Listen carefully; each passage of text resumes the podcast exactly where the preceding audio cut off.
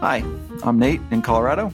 I'm Richella in North Carolina. And James in London. And we are Friends in Formation, a podcast where three very different friends will take your questions about life and faith. And the goal we have is to listen and learn and to help one another go further with God. Friends in Formation is produced by Renovare, a Christian renewal effort that offers resources and experiences to help people become more like Jesus. We'd love you to join the conversation as well as us, so please email us your questions to friends at renovare.org. That's friends at R E N O V A R E dot org. If we read one of your questions, then we'll give you a coffee mug to symbolize your part of the conversation. And just to assure you, every question is carefully considered. So that's us. We're glad to have you along. Aren't we just so grateful for people who send in questions, y'all? I have one that so resonated with me that I can't wait to get your thoughts. Jessica wrote in and said, In the stage of life that my husband and I are in, they have three young children. They're so involved in so many good things and are faced with lots of opportunities to do more good things. She said, When I sit down and look at our family calendar, I feel overwhelmed and unable to do all that I set out to do. How do I know what to say no to? And how do I say no without feeling guilty? Sound familiar?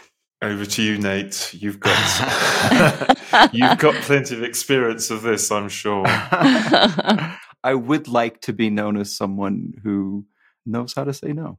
You know, in a good, in a good kind way. Too many good things, they all turn into bad things. I mean, I've I've had this where I'm just filling all these good things and then now I'm kind of miserable with it. Just to be real simple, guilt to alert us of something wrong, something needs to change. But otherwise, it's evil and just absolutely destructive. Back up, Nate, back up. So you just made a strong statement. Can you okay. unpack a little bit what you meant by what is evil? Are you saying too many good things? Oh, no, I'm sorry. Guilt. Guilt. Like guilt lets us know we need to make a change. Right. Confessions in order, or, you know, something needs to change. We make that change, we make our confession and, and, and move on. Guilt that remains after that is just destructive. It doesn't help mm. anything. And mm-hmm. it's really quite self focused. Oftentimes it's more about me than anything else. With other people, we'll often look for people to tell us it's okay, which it's mm-hmm. not necessarily healthy, although mm-hmm. it can be helpful oftentimes it results in you know some sort of impression management that we want others to think well of us and, and oh such. yeah. And saying no involves saying no to good things and feeling the pain suffering through that. Quite simply the the, the answer i think and i struggle with this as well is just prayerfully asking what should i do? Being really really thoughtful about the commitments we make trying to allow space for margin and such. But it's an ongoing struggle for most of us in the modern era. Well, it for sure is for me. And something you just said there really resonates that too often we get caught up in impression management. That is a great term. I don't know if you originated that or if you read it elsewhere, but man, that's right. I mean, I sincerely want to be a person who can be trusted, who can be counted upon. But I also want sincerely, if not wisely, to be someone who others think well of, right?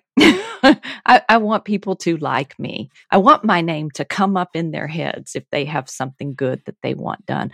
But that mm-hmm. really is all about me, isn't it? That's not so much wanting to be of service as it is wanting for people to have nice, warm, fuzzy thoughts about me. so that impression management, that's going to stick with me. That is a great phrase. Hmm. I think it's yeah. a Dallas phrase. Ah. I think. I heard it from Jan Johnson. She she says it frequently. Yeah. I mean, your dad, Nate, I think in his forward to a Thomas Kelly book. Can you remind me what that mm. book was? Testament of Devotion.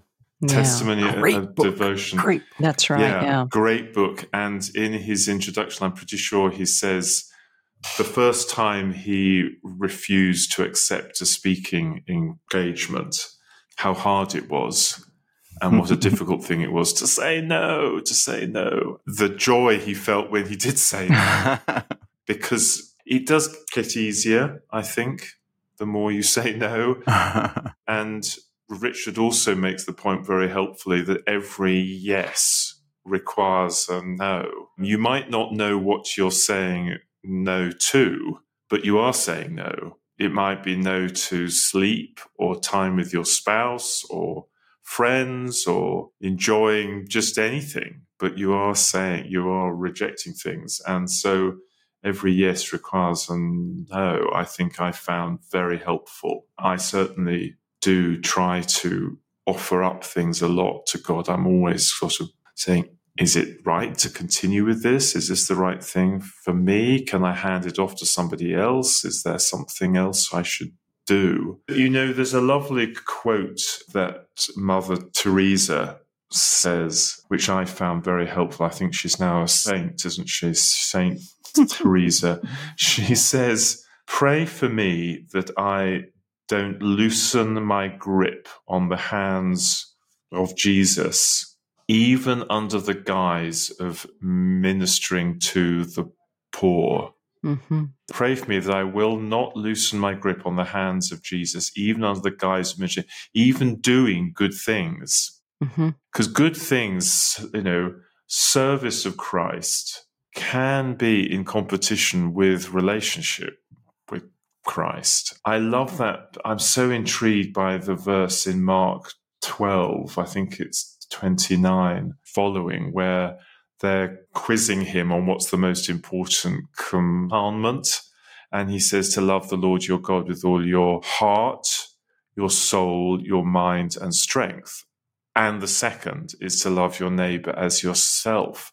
Mm-hmm. And I think a lot of our problems around this area are we conflate those two together. We say, surely loving other people is basically the same as loving God. You know, let's say in loving other people's, we are loving God. But that's not what Jesus is saying here. It's, it's not what the commandment says. There's a difference between the loving God and loving others. And if we don't give enough time to loving God, being in relationship with Him, intimacy with Him, then the loving others is a competitor. Mm. I remember being told very early on in my own journey if the opposition, if the you know, evil one, as often we call, if the opposition can't hold us from back from doing good things, then they will push us too far in doing good mm-hmm. things. And so we're frazzled. And I certainly know what that's like. I'm so busy serving Jesus, I haven't got time to talk to him. Right. I really think, though, something both of you have alluded to in terms of your relationship with God, a relationship with Jesus, I think that part of that is the key to being able to say no. Learning to love the Lord our God with all our heart, soul, mind, and strength means getting to know God the way God really is. And right. I think that one of our problems is that we have this idea of God as a disappointed taskmaster or uh, vengeful, angry at us. And if that's our picture of God that we start with, then a natural reaction is to try to do more things to gain God's approval. So learning, get, getting our picture of, of God straightened out and learning that we are God's beloved children not because of all the good things we do, but because God loves us. I mean, we just mm-hmm. start mm. from a place of being dearly loved, and we are not trying to win God's approval. We may, in mm-hmm. fact, be trying to win the approval of other people, but I think we need to back up and, and realize that if, if we have a picture of God as someone whose approval needs to be gained, then there's something wrong with our God mm. narratives. So mm. if we can if we can learn to approach God knowing that he already loves us, God already accepts us, we're just absolutely beloved by God. And from there, ask God, what's the best way for me to serve? And what's the best way for me to preserve time to spend with you? Because that is so important. You mentioned discernment. I mean, that that is something that very often I cannot do by myself. I need you guys to hmm. say, Richella, I, I, I, don't think that's yours to do. I think you can let that go. Or I, you know, don't worry. We we love you and we think you should be free from that expectation. You know, we need friends in Formation to to help right. us understand who we are in Christ which is dearly loved. You know, we, we are so dearly loved. We are already valuable just because we exist and we are held in God's love, not because of anything that we've done or anything that we will do. How do you put that into practice? Well, I think you have to practice. I, I really do. Someone has said it's helpful to remember that no is a complete sentence. We scramble because we feel guilty. Right back to what you were saying, Nate. We feel guilty when we say no. And I, I think maybe, maybe sometimes we, we ought to have some pricking of the heart when we say yes. Like, mm, I'm overextending. That's not a good thing. Mm-hmm. You know, that's, that's not what God calls us to. I think very often God is calling us to rest. And I mean, I've heard you say before, James, that I mean, I've said I think rest is actually a spiritual discipline. We have to undertake it as such. And you've gone further and said rest is an act of worship.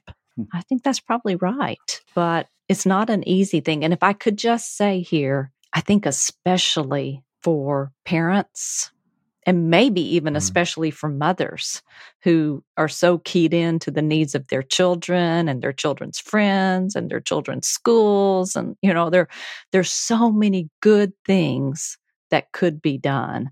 So I think probably sometimes stage of life might make this even more acute and might make disciplines like rest or the discipline of simply saying no and letting it stand without justification that those are even more important at certain stages. Yeah, I think that's I think that's right. And your statements on our narratives of God, it doesn't just affect this area, it's pretty much all areas of our spiritual life. Mm-hmm. Right. Pretty, mm-hmm. pretty critical. Just keep it really simple. We're people with limits for some reason or another. That's the way God designed designed humans. I have a, a really helpful statement to help us say no. And and it goes a little like a little like this. In order for me to be faithful to my current commitments, I'm unable to do this. And and then I love that because it's basically saying, do you want me to be unfaithful? You want me to, you know, who's going to, you know, argue argue with that? That's great. I think it's critical that we encourage each other with this. That mm-hmm. when someone says no, that we don't we don't feed into the guilt thing. We don't press unnecessarily. And good job. It hurts. I wish you were there. I wish you could be involved, but I respect and honor that you're setting limits and boundaries. Mm-hmm. And I know that mm-hmm. can be mm-hmm. difficult. So well done, friend. mm. Well done.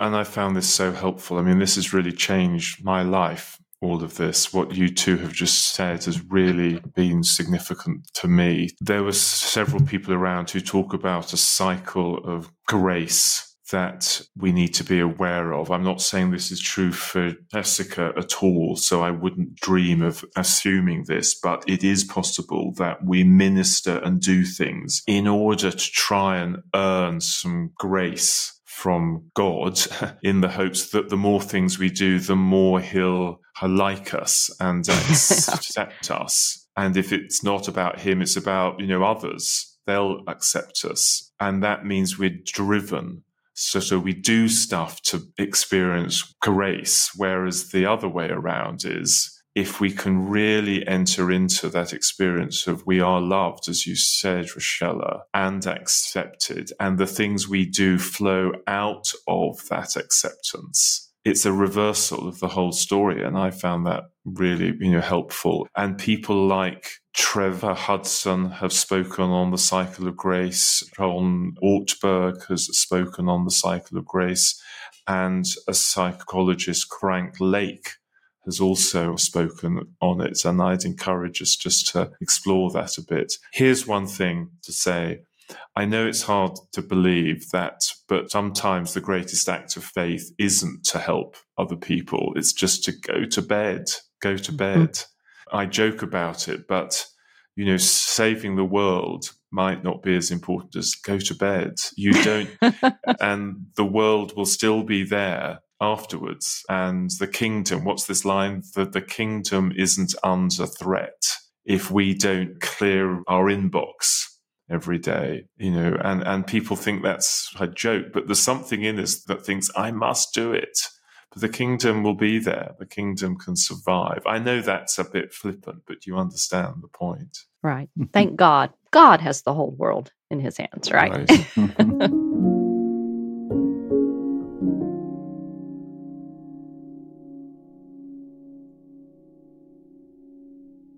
While we're talking about grace, we've had a really interesting question that I would love to get your input on. It's from Nicola, and she says this when moving forward to understand some of the deep riches of other Christian traditions that have not been familiar to me, I sometimes find myself uh, looking back at my own stream, the origin, and I feel begin to feel pretty grumpy.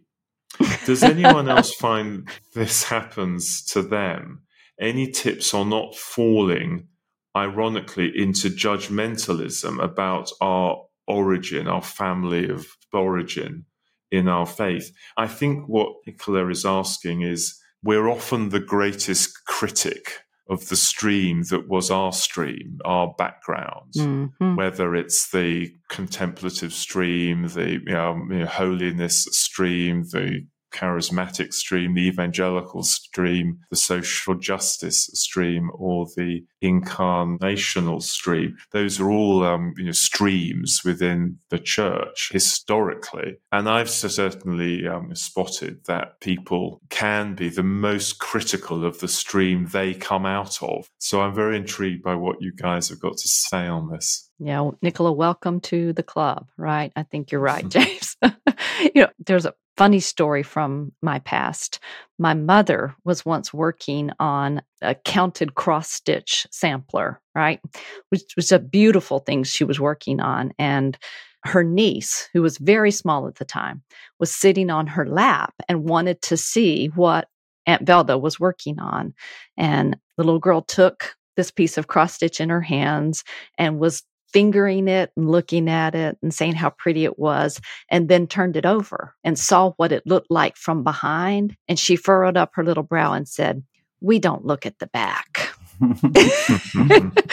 and we all laughed. But I think that some of what you're saying, James, is when we've been part of a stream, we've looked at the back.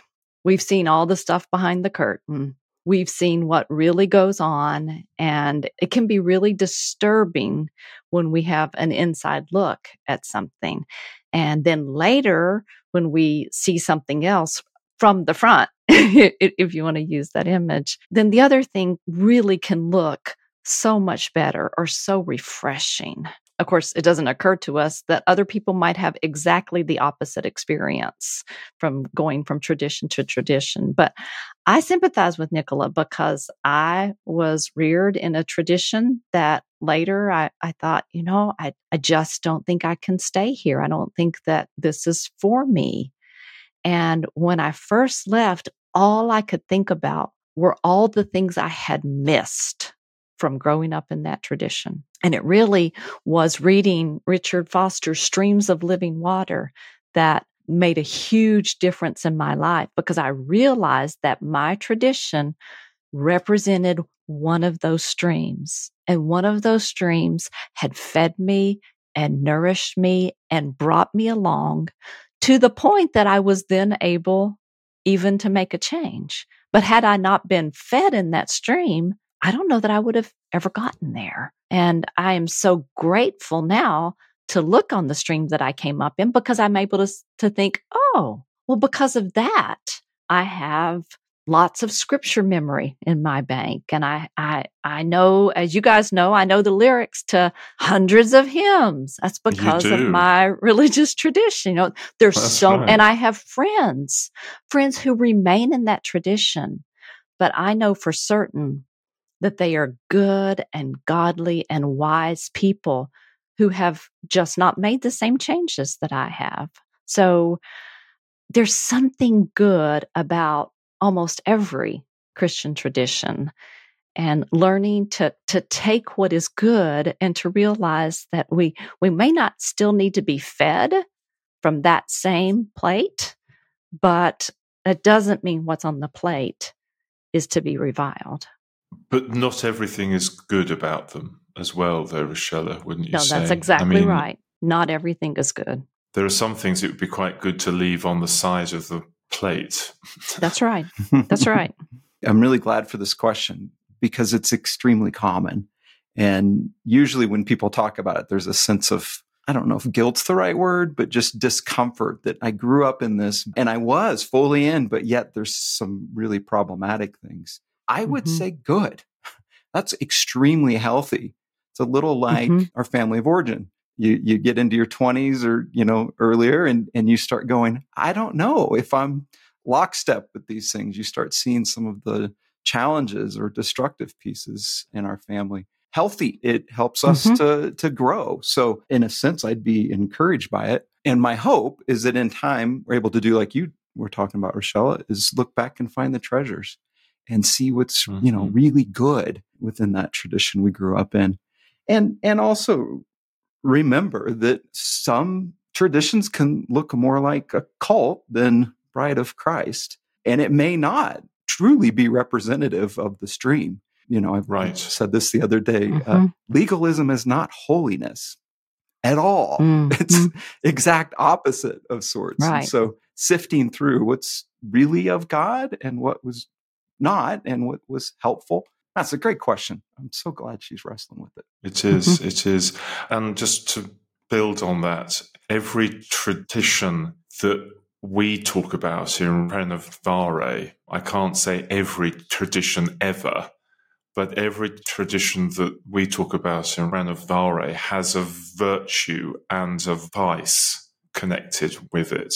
Each one has a virtue side and a vice side. And actually, the vice is usually the virtue taken to excess. That's right. Yeah. Actually. Yep. They look very similar, in fact. The point is, when you're raised in one of them, you know where the bodies are buried, as it were. Mm-hmm. You know where the bodies are buried. Whereas you look across into somebody else's, you say, "Oh, that looks really great," mm-hmm. but actually, there's some excesses in theirs as well. Yeah, they've got bodies buried somewhere too. they've got some bodies buried somewhere and, else. And you'll so, learn soon enough. and right. you'll learn soon enough. I mean, I, I know what it's like. I mean, you know, if you've been brought up in a tradition and you find Jesus later, mm-hmm. you often are pretty um, hostile to the tradition you came out of. And I understand that. And what Richella is saying is find the best of that you know stream. Find the best. What is it the best at? Mm-hmm. and and take that. But i'd say one more thing and this is i think if it's at a deeper level i mean nicola talks about she feels grumpy mm-hmm. about a stream. Okay i understand that. But some people are you know hurt and are hurting because of the excess. We need to follow the pain. Why is the pain there what is the pain saying and what might the Holy Spirit be saying through the pain? Is it a pain of regret, of harking back, of a days gone by? Is it a relationship that it conjures up? There's all sorts of things. And I would just say, rather than just trying to push it away, why do we feel that?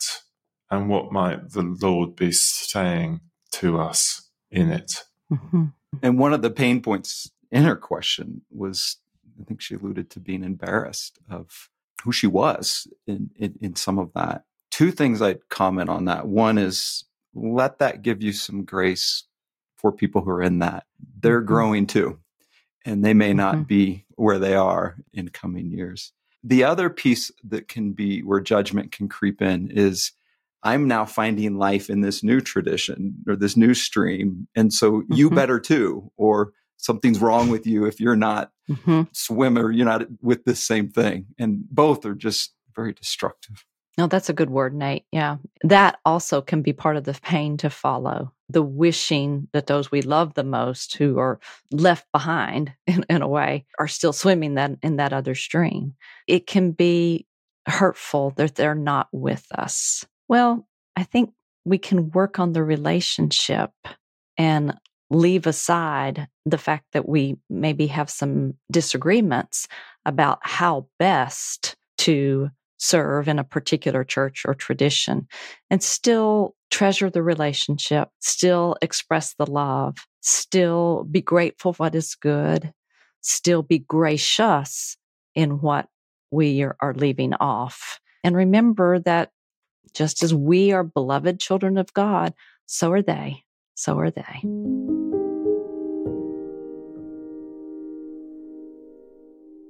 All right, I have a question for us.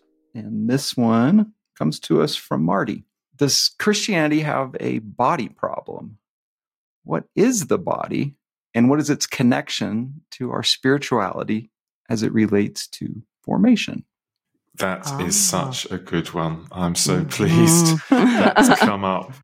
It, it's interesting because I think historically the church has had this um, ambivalence towards the physical. Sometimes the church has been incredibly into it, and sometimes it's been incredibly critical of it. I can understand why we've been asked about this. I love the John 1 14 line, the word became flesh and dwelt among us. I love the Eugene Peterson approach and moved into our street or moved into the neighborhood. Because I do think actually ours is a very fleshly faith. It's very affirming of the physical body. It's very affirming of sex. It's very affirming of the uh, carrying of the habits and the spiritual disciplines. We carry them physically within us. Your habits are very much a body thing dealing with physical. I'm always intrigued in John 20. We have this great line. And when he, Jesus, had said this, he breathed on them. I just think it's a very physical Jesus here. He breathed on them. In the Catholic Church, when a couple get married, the priest will sometimes blow on them themselves, will actually blow into their face as if to breathe the Holy Spirit upon the the new husbands and wife. And it makes me feel what a physical faith mm-hmm. we have. That sounds awful. yeah. Depends on who's blowing, I guess, at you. Right. right. Yeah. And they've taken any freshener that day or something. I realize that. But, um, but you see the point. It's interesting to me to think about the struggles that we have right now with the body feels like something I'm reading about every day. And boy, if there ever were an ancient issue, this is it, right? I mean, uh, think back to some of the, the New Testament writings were actually penned to oppose the Gnostics. There's always been this sort of Greek way of looking at things, a division between the body and the spirit, uh, the juxtaposition of whether only the spiritual is valuable and the physical is, you know, just to be discarded or disregarded or disrespected. I mean, these are these are ancient questions, and I think we have a, a brand new form of this kind of heresy going on in social media every day. We can very easily think of folks we encounter via the internet as disembodied persons, right? We, we think of people maybe as their avatars rather than as living, breathing image bearers of God. It's part of the reason folks are so mean to one another is the disregarding of the, the human body with all its frailty and with all its glory. I've been thinking lately that some of the evils of our present world could be healed, particularly if Christians could learn to remember that two things can be true at the same time. If we would learn to deal with the tension that things are in the world are, are complicated, that human beings are complex, not because they are unfaithful, but because God made us complex beings. So yeah, I would say in the church there is a body problem. There's either the disregarding of the body or the disrespect of the body or the idea that one person gets to say how everyone else should view their bodies. I mean, we struggle with this. And yet our bodies are what God has given us to live this life in. And Jesus's body is what he got to walk around on this earth in. And we are not disembodied souls. We are full people. It is true that we have eternal souls. It is also true that we have bodies. You know, we're not minds on a stick. We're not bodies without minds. It's all of the above. And we are learning, I think, with, um, particularly with some recent developments in, in neurology and neuropsychiatry, we are realizing that things that happen to our bodies get remembered by our bodies. Even if we think we've moved on from them, our bodies remember. You know, we have muscle memory. There's a book called The Body Keeps the Score. So our bodies are important. They are part of who we are, not things that we are just looking to overcome but things that we're looking to be redeemed. We want to use our whole selves to love God and love others. Helpful. Thank you. Her question of do Christians have a body problem? Yes. you know, right. Bad. Um, mm-hmm. I think it's important to remember all of us in, in our modern society are victims of a multi billion dollar industry that is hell bent on convincing us something is broken in the way mm-hmm. we look mm-hmm. and that they have a solution. So many people live in absolute bondage to things they can't control or trying to control things in a way that is soul crushing. I remember at one point, my wife had said, I, I don't like being around Christian women, older Christian mm-hmm. women, because all they do is talk about how they look and how disparaging they are with it. And mm just how awful that is for everyone in, in a sense. I'm very fascinated by kind of some of these new movements in society of body positivity. They have a lot, a lot to teach us. From a religious standpoint, there's a rich history of hating one's body. And if it feels good, it must be bad. And certainly the body is the space in which a lot of destructive habits and sin is worked out. Renovation of the Heart, Dallas Willard's book, chapter nine is on the body. It's a good place, good place mm-hmm. to start. Yep. Yep. The last part of her question, what is the body? I wonder if you guys take a stab at that. Well, I've got several things I could say on that. I'm just intrigued just to to link off one thing you said about older people talking about their bodies. And I was always amused by the line that Dallas Willard put saying we should write on our tombstones what was most significant for us or what we cared about more than anything else because it would reveal a lot about what we and he made this joke of you put on someone's tombstone. She had good teeth. She had good teeth.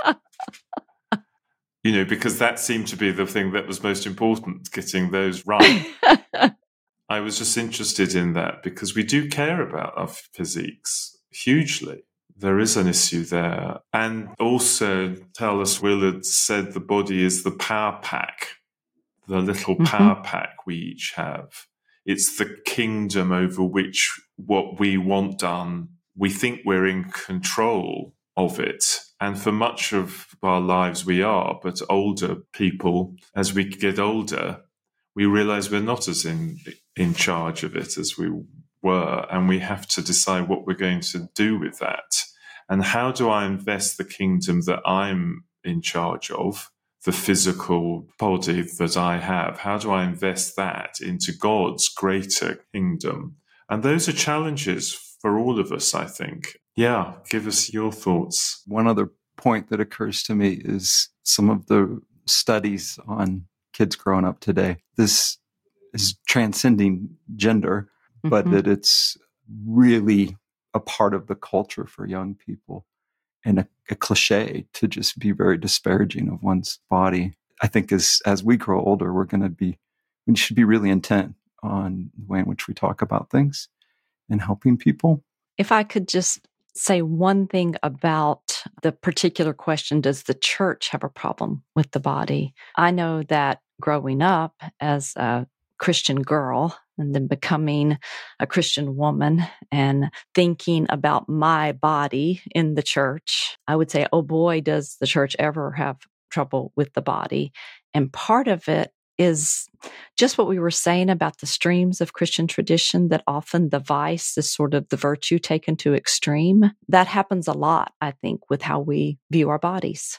So, for instance, I grew up with a really strong teaching about what was called humility. I say what was called humility because it was actually when I took the time to get under it, it, it, it was actually more like self hatred that I ought to talk about myself in disparaging terms. And lucky for me, my body is so imperfect that it provided lots to talk about. I mean, it's true. I have a highly imperfect physical form, and I learned that I ought to sounds ridiculous, but it's true. Part of the way I was formed was disparaging my body.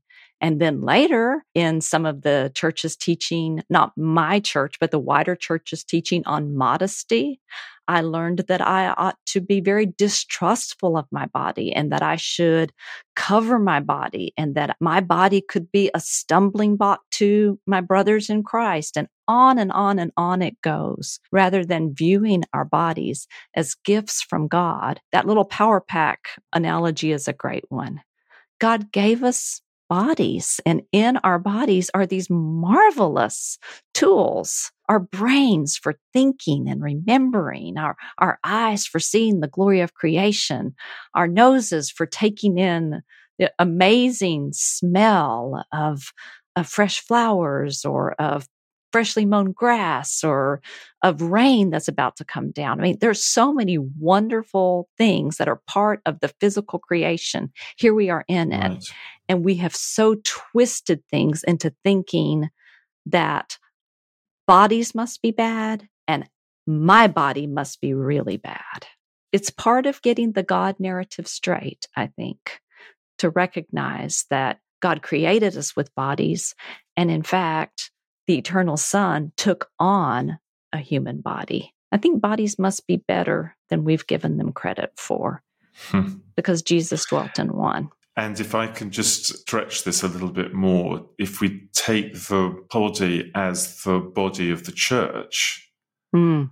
there's a body issue in the church in the sense that we are very picky. We can be very picky as to who's included and who's kept out you know, mm-hmm. the people with physical issues, disability, whatever your issue is, we can obviously we, we don't say it, but some people are not included.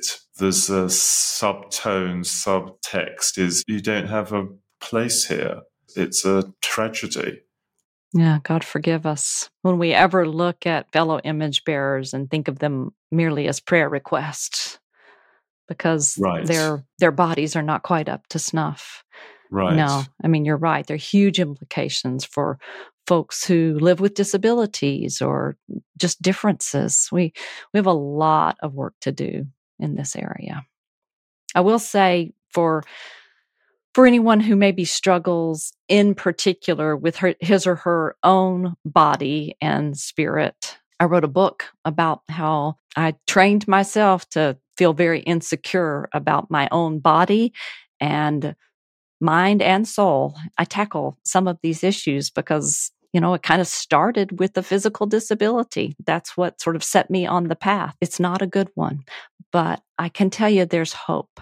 I can tell you that despite the fact that you've been trained to view your body as bad or view the bodies of others as bad, you can be retrained and we can learn to see our bodies as the gifts that they are. And then we can use our bodies to develop the habits that we're always talking about. It's our bodies that allow us to do things like pray and rest. And that's how our characters can be transformed. Thank you so much. It's a great book. I recommend it. It's really oh, thank you, James. This and then no, and many other issues as well. And one last joke, which is I know one or two churches where the body is such a, a cool thing. There's such an adulation of the body that if you don't wear the right kinds of jeans, there's a sense of being excluded. If it's oh, not dear. a high brand, you know, if there's not if there's not a really cool brand of jeans, then you're slightly out of it, or the right shoes, or in your haircut. I mean, you know, this happens. There is that sense mm-hmm. At, mm-hmm. at, times. So, um, yeah, let's see what we can do about oh. this. All we like sheep have gone astray, right? Thank God for the good shepherd who can bring us back in. right. There we have it, another episode over. We're so grateful to you for joining us on this episode of Renovare's Friends in Formation. Now, you can head over to renovare.org to find out loads of other materials and helps and guides and insights. And of course, there's the regular Renovare podcast as well. We'd really like to have your questions. Please do send them to friends at renovare.org. That's friends at R E N O V A R E dot org. Many thanks.